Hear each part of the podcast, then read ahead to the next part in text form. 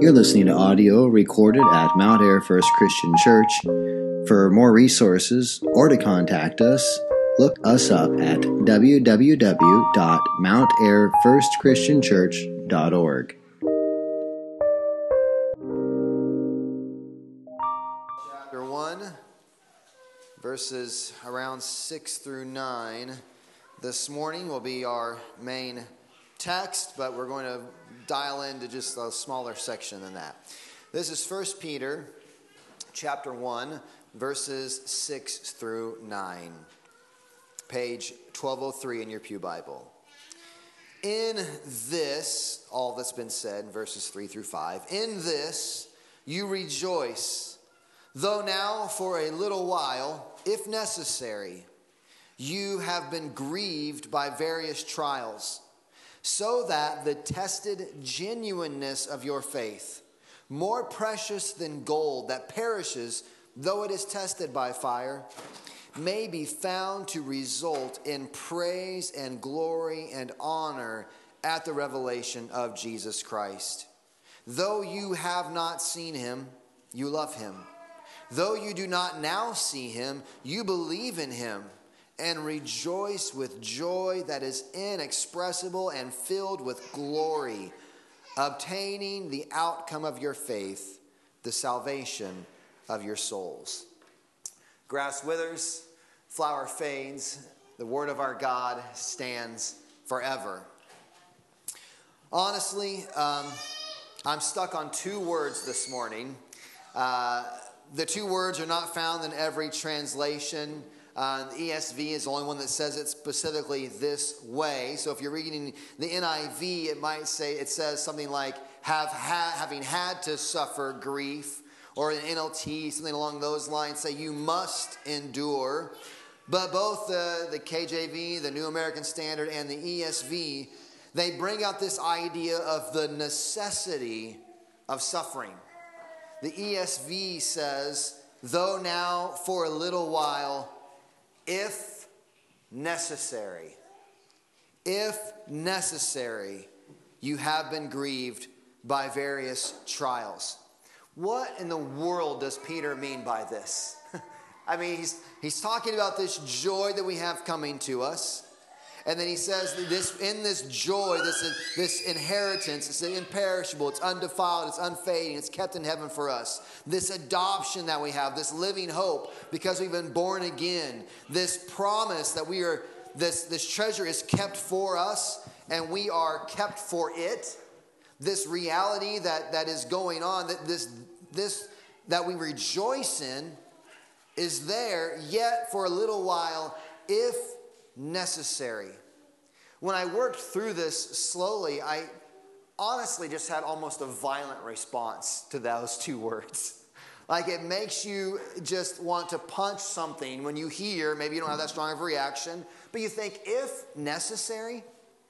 Do you know, out of all the suffering that I've walked through in my own life, the suffering that I've watched many in the congregation go through, as I've watched this suffering, do you know what percentage of that I thought was necessary? Do you have a guess? Zero. Zero. What do you mean, if necessary? Peter, get real. What's up? What gives? Why is Peter saying? I mean, it just... In this you rejoice, though now for a little while, if necessary, you may have, you have been grieved by various trials. That's where I was with this text. Last Sunday, I get home, usually on a Sunday afternoon, look at the text that we're going to be looking at so I can think on it through the week, and I'm just stuck right there. If necessary. So maybe I misunderstand the word necessary. Karen Denny, we're gonna we're gonna look let's look up. Let's define what necessary means. Karen likes to look up her definitions. What is necessary? Well, necessary means it is required to be done, achieved, or present. It is needed. Necessary is essential. No, that's what I thought it meant. Okay, darn it. That is what necessary means. Required to be done, achieved, or required to be present. It is needed. It is essential. So I, I guess I knew what, nece- what uh, if necessary meant. So my suffering, your suffering, this can't be the word Peter means to use. If necessary, I mean accidentally happening maybe, but necessary, needed, uh, required to be done, essential. This suffering, grieved by various trials, am I wrong? I mean, but yet there it is. Having had to, if you have the N I V, it says having had to. There's a there's an essential quality to the suffering. There it is, if necessary. Well, what is going on with those two little words? Two words in the Greek as well, but if necessary. At some level, the understanding of what is necessary is only understood and accepted when there is an agreed upon end.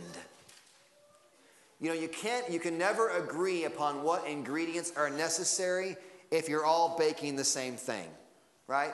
If I show up and I'm making meatloaf and Darla's making chocolate chip cookies, I say certain ingredients are necessary and she says other ingredients are necessary. We're never going to agree on, upon what is necessary if we don't have the same finished goal. Necessity requires an agreed upon good end. And there likely we do find a problem with what we think is necessary and what God evidently deems to be necessary. We have different goals. But before we get to that, the inevitability of suffering in the life of a Christian is clear throughout the New Testament and really clear out through all the pages of Scripture. You could go to Acts chapter fourteen, and Paul is stoned at Lystra. He goes there, he preaches the gospel, and they stone him, and they drag him out because he, they're sure he's dead. Maybe he was dead, but don't really know. I mean, they drag him out, drag him out. These people, they're not uh, like some, ant- they're so anti-scientific. They have no idea what a dead person is, what a living person is. They, they knew, and they'd stoned Paul to the point of assuming he was dead, drag him outside of the city and leave him. His disciples gather around him, pray for him, and he gets up and he walks back into Lystra. He walks back into the city. And what does he do there? Well, verse twenty-two of, of fourteen says that he, he preaches, he tells them of the gospel again. And then in verse twenty-two, he says to his disciples that it is through many tribulations that God's people must enter the kingdom. It is through many tribulations that you must enter the kingdom. That must language again. Tribulations, they are on the horizon for the follower of Jesus. You must enter the kingdom through many tribulations. You could go to a place like Romans chapter three. Romans chapter three, just uh, verses three through five, or no, Romans five, which one's right there? Romans chapter five, verses three through five. Paul says that not only that, we, we rejoice in our sufferings, knowing that suffering produces endurance, and endurance produces character, and character produces hope. And hope does not put us to shame, because God's love has been poured into our hearts through the Holy Spirit, who He has given to us. Paul says that there is rejoicing to be had in suffering, because it is through that suffering that this beneficial fruit is born in their life, right? Suffering produces endurance. Endurance produces character. Character produces hope. Hope does not put us to shame. But this almost seems blind to the reality of suffering, doesn't it? To just try to paper over suffering and say, well, it's going to lead to good fruit in your life. When you're in the midst of suffering, you know what you think? I don't care about good fruit. What about right now? What about right now? It almost seems blind to the reality of suffering. When you are in suffering, which is just, a, a, I think, a good general definition of suffering, is lacking something you want or having something you don't want. That is, in players, there is suffering that comes having something you desire to be rid of. When that's going on, you don't care about the fruit that's coming. You care about what is in the moment. But for the Christian, it is clear suffering is there. You could go to James chapter one, verses two and three. Again, James writing says, "Count it all joy, my brothers, when you meet trials of various kinds. For you know that the testing of your faith produces steadfastness. And let steadfastness have its full effect, that you may be perfect and complete, lacking in nothing. Again, the suffering that inevitably comes to every Christian is producing a steadfast faith, and therefore it should be rejoiced in. Or Paul says in Philippians chapter one, verse twenty-nine, he says to them, he's talking about this, uh, this glorious reality of their salvation, and he says, it has been granted to you not only to believe in him, but also to suffer for his sake. Granted. I mean, the, the granted word is, is wild there. He's, he's saying to these people, Paul is in jail, it's one of his prison epistles. They're suffering there in Philippi as Christians. And he says, it's been granted, given, mercifully, graciously given to you, that you should not only believe in him, but also it's been granted to you, mercifully given to you, that you should suffer for his sake. So it's a, it's a reality in the Christian life, but if necessary, I, I just, I, I, I hit a wall there, and I, I'm fighting, I'm wrestling. If necessary, help me to see. Because I still think, necessary suffering? The very suffering is robbing me of the fruit that I should have. But I think there's confession in that. A confession of what I think the end for me should be.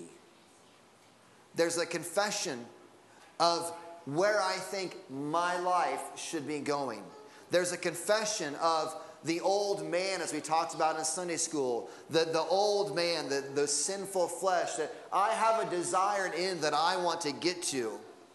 And I think it needs to be somewhere totally free of suffering. There's my end. And so I see no need for any suffering because of the end that my old man is grasping for, that my sinful flesh is grabbing for, as opposed to what evidently God sees, evidently what Peter is seeing, evidently what we should see with the eye of faith, of an end that does mean, in the mystery of God's sovereign providential hand, does mean there is necessary suffering. How can any trial be necessary? It depends on what you see as the goal. It depends on what you see as the goal. Our natural state and our natural pattern of thinking sees God as someone who helps us achieve our ends. God is somehow a genie. We're like, we think that we're um, Aladdin, and we've snuck into the cave, and we've got the genie, and we we you know we rub the lamp three times, and all of a sudden we have all our wishes. And God is the great genie in the sky who exists for us to make our wishes and for him to grant them. Here's what I want. Here's what I want to have happen. Go, God, get to work performing my will in the world. And what we do there is we make ourselves God, and we make him our servant. That is, in a very real way, that is idolatry. That is sinful rebellion. That is saying to God, get off the throne. You're in my chair. You're in my chair, God. That is, that is idolatry. That is rebellion. But so much of our lives are, we are wired with that thinking. Since the fall of Adam, we all are hardwired to think God should get out of that chair, we should sit there, and he should do our bidding. Our goal becomes not the worship of the one true God, but really the worship of ourselves and our own interests. And therefore, we do have goals that do not line up. And so suffering becomes absolutely not a necessary thing to the God who lives on the throne of my own heart when I sit in that chair. We were driving through Iowa yesterday and um, saw a sign, Jesus loves you. Amen. That's absolutely true. I could amen that from here to kingdom come. But what does it mean that Jesus loves you? That's an interesting question. What does it mean that Jesus loves you? Because what we've done with love in our world today is that loving me means you give me whatever I want. Loving me means that you just do for me what I want you to do. That is what we've turned love into meaning. We think that that Jesus loving us must mean that Jesus is going to give us exactly what we want. He exists, He loves us to fulfill our every hope and dream in this life. But that is not how love works. Jesus is about giving us exactly what will make us most happy in Him forever. Jesus loves you, and the way that He loves you is by giving you Himself. Giving you Himself. Not the, not the world that you want, this passing, transient world, and, and rewriting it and making it just to give you a cushioned existence for the few short years that you're here. He exists to give you Himself. That is what Je- that is how Jesus loves us. Westminster Catechism asks the question, what is the chief end of man? And the chief end of man is to glorify God and enjoy Him forever. We have a catechism that says, what's the chief end of God?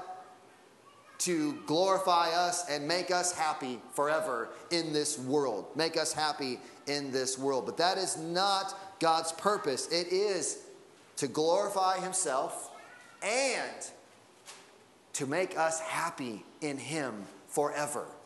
It is not His glory at the expense of our happiness. It is His glory and our happiness, one goal and the same reality. But that happiness is found not in this life. It is found in Him. Why do we struggle so much with the wrongs of this life? Well, firstly, I think it's obvious. We struggle with the if necessary sufferings because they truly do hurt. They truly do hurt. We were just reading Sunday school, the passage that Paul's talking about our earthly tent groans as it's fading away, as it's afflicted. There's real suffering. We struggle with the wrongs, with this being if necessary, because it truly does hurt. But Jesus was no stranger to this. You know, we could go to Isaiah uh, fifty-three. He talks about that He was a man of sorrows and familiar with grief. Jesus, as He goes, is outside the, outside of the tomb of Lazarus, He weeps. He looks at Jerusalem, and he, he, he laments, oh, Jerusalem, Jerusalem, how I've longed that I would gather you as a chick, as chicks under, chicks under my wings. And He's grieved. Jesus is no stranger to grief. He shed tears. So we struggle because it truly does hurt. But we also struggle because we can't see. We can't see. We're just, we're, we are corporeal. We are stuck in this world. Our eyesight is weak.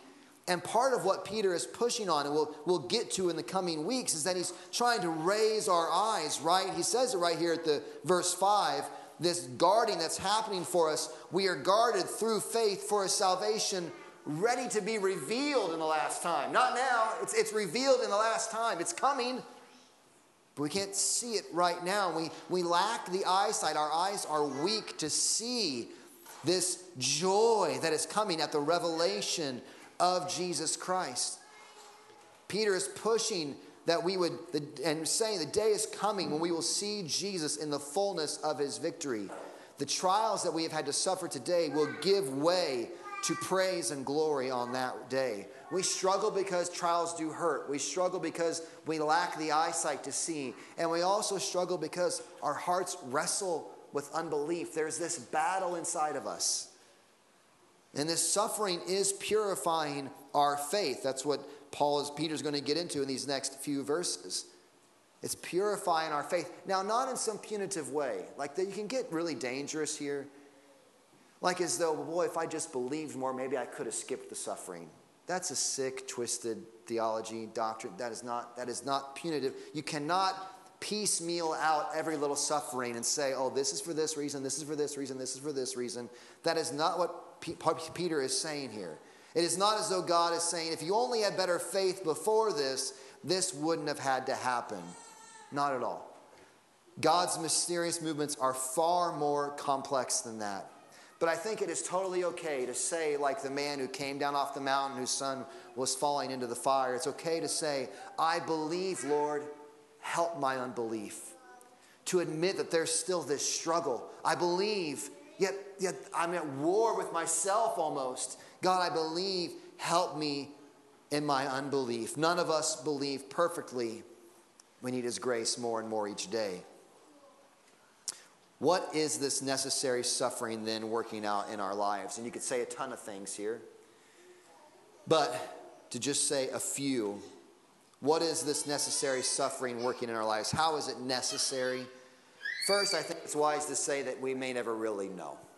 Like to presume, again, that you could go through every little suffering in your life and say, oh, now some people do that, you know, and, and I get it. Like, oh, this bad thing happened because it opened the door for this good thing to happen. You know, you have that go on. Like, I lost this job, which was a real suffering, but that opened the door for me to get this other better job. Okay, that's fine. You can't do that with every suffering. You just can't. And, and I don't think it's wisdom. It's wisdom to say, you may never know fully the reason behind many of our sufferings. Why did this person die? Why did this sickness happen? Why, why did my life go in this direction? Why did my health take this turn that made certain things no longer ever possible for me? Why has time elapsed the way that it has? I can never go back. We cannot, and I think it's wisdom to just admit we may never fully know what suffering is working in our lives. But that is not to say that it isn't working something, that God in his sovereignty and in his providence hasn't said that at some level, for some reason, there is this necessariness. Peter says in this passage, the second thing, we may never fully know, but suffering is working. It is purifying our faith. Suffering will pry your hands off of the things of this world and leave you clinging only to Jesus. And in case that's, this is lost on you, that is a good thing. That is a good thing. When the things of this life fall out of your hands and all you can do is cling to Jesus, that is a good thing. Suffering purifies our faith. It propels the mission of God. We are the grass, the flower quickly fading. The wind blows over it. Its place remembers it no more, Psalm one oh three says. That is us. And there's some sobriety that needs to come from the reality of suffering. It propels the mission of God that we do not have forever. We ought to take today seriously. We ought to take this week seriously. Suffering propels the mission of God. What conversation should you have this week? Because suffering is real. Trials are real. Suffering propels the mission of God. Suffering also increases your glory in the next life. And we could give you passages on this where Paul talks about it's preparing for us an eternal weight of glory. That's a, we could talk about that. See me after church if you want to discuss more on that. Suffering increases your glory in the next life. Suffering emboldens others around you. Many stories of faithful Christians have inspired the church throughout the ages, where seeing someone gracefully, graciously, confidently, honestly suffering and trusting Christ encourages the church to trust Christ, encourages the church to treasure Christ over all else. And lastly, suffering shows the supreme value of Christ. Psalm seventy-three twenty-five, there is nothing on earth, whom have I in heaven but you? And there is nothing on earth I desire besides you. My flesh and my heart may fail, but God is the strength of my life and my portion. He's what I have forever. Psalm sixteen eleven, at your right hand, speaking of God, at your right hand are pleasures forevermore. How does knowing this help, this necessariness of suffering? One commentator says it like this. Peter added the interesting phrase, if necessary. The idea is that the suffering believers experience are not the result of fate or impersonal forces of nature. They are the will of God for believers. The New Testament regularly sees sufferings as the road believers must travel to enter into God's kingdom. We should not deduce from this that sufferings are somehow enjoyable, or that a specific reason should be assigned to each suffering. Nor should we minimize the evil actions of others in inflicting suffering. Peter assured his readers, however, that God is working out his plan, even in their anguish. If we will see it, there is great comfort in knowing that even the great trials of our lives are not beyond God's hands. Though we may not understand them, though we may even loudly disagree with them, any amens on that one? That we may even loudly disagree with them at times, we can trust him. It's a hard truth. It is.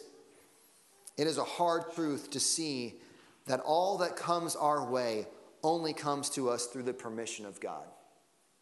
If necessary, it burns a little. It's a hard truth. But it is also a hard and firm foundation to ground our lives upon when the sufferings do come. This does not mean we will all of a sudden begin to enjoy the suffering or by any means understand the reason behind the suffering. It means that even though God's purposes are clouded over and beyond our understanding, it does not mean that God has lost charge for even one second. All is not adrift. And though we may feel overwhelmed, and rightfully and understandably so at all times, God is not overwhelmed. He never has been. He never will be. And we can turn to him. William Cooper wrote a hymn, God Moves in a Mysterious Way. We won't sing it this morning, but it reads fine as a poem. William Cooper struggled his whole life with depression.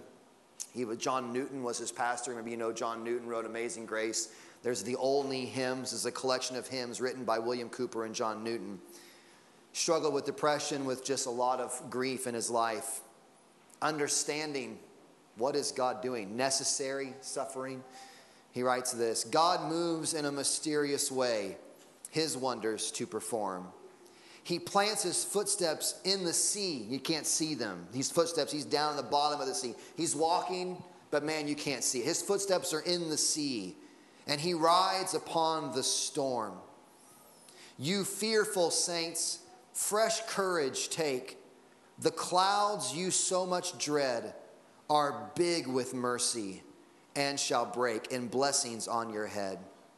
His purposes, not mine, not yours. His purposes will ripen fast, unfolding every hour. The bud may have a bitter taste, but sweet will be the flower. Blind unbelief is sure to err and scan his work in vain.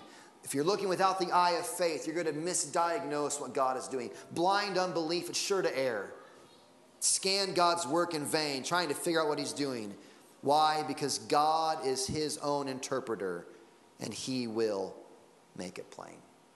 Let's pray. Father, we sit there for a few minutes this morning discussing hard reality.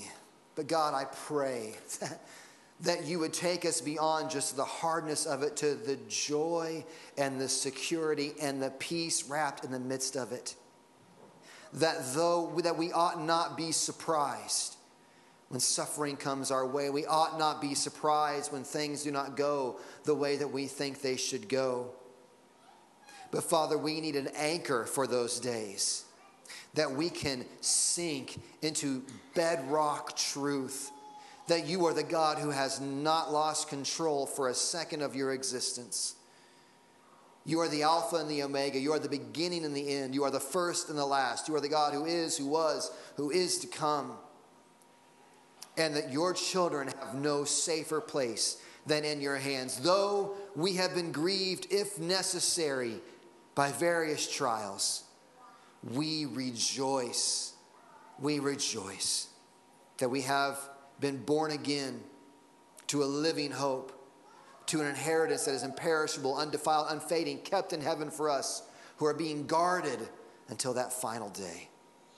So God, by your Holy Spirit, work this truth in our hearts that we might have an anchor and a ballast for our life that is Jesus Christ, that we might have a treasure, that we might have a treasure that will guard our hearts and provide joy and peace through every trial that comes our way.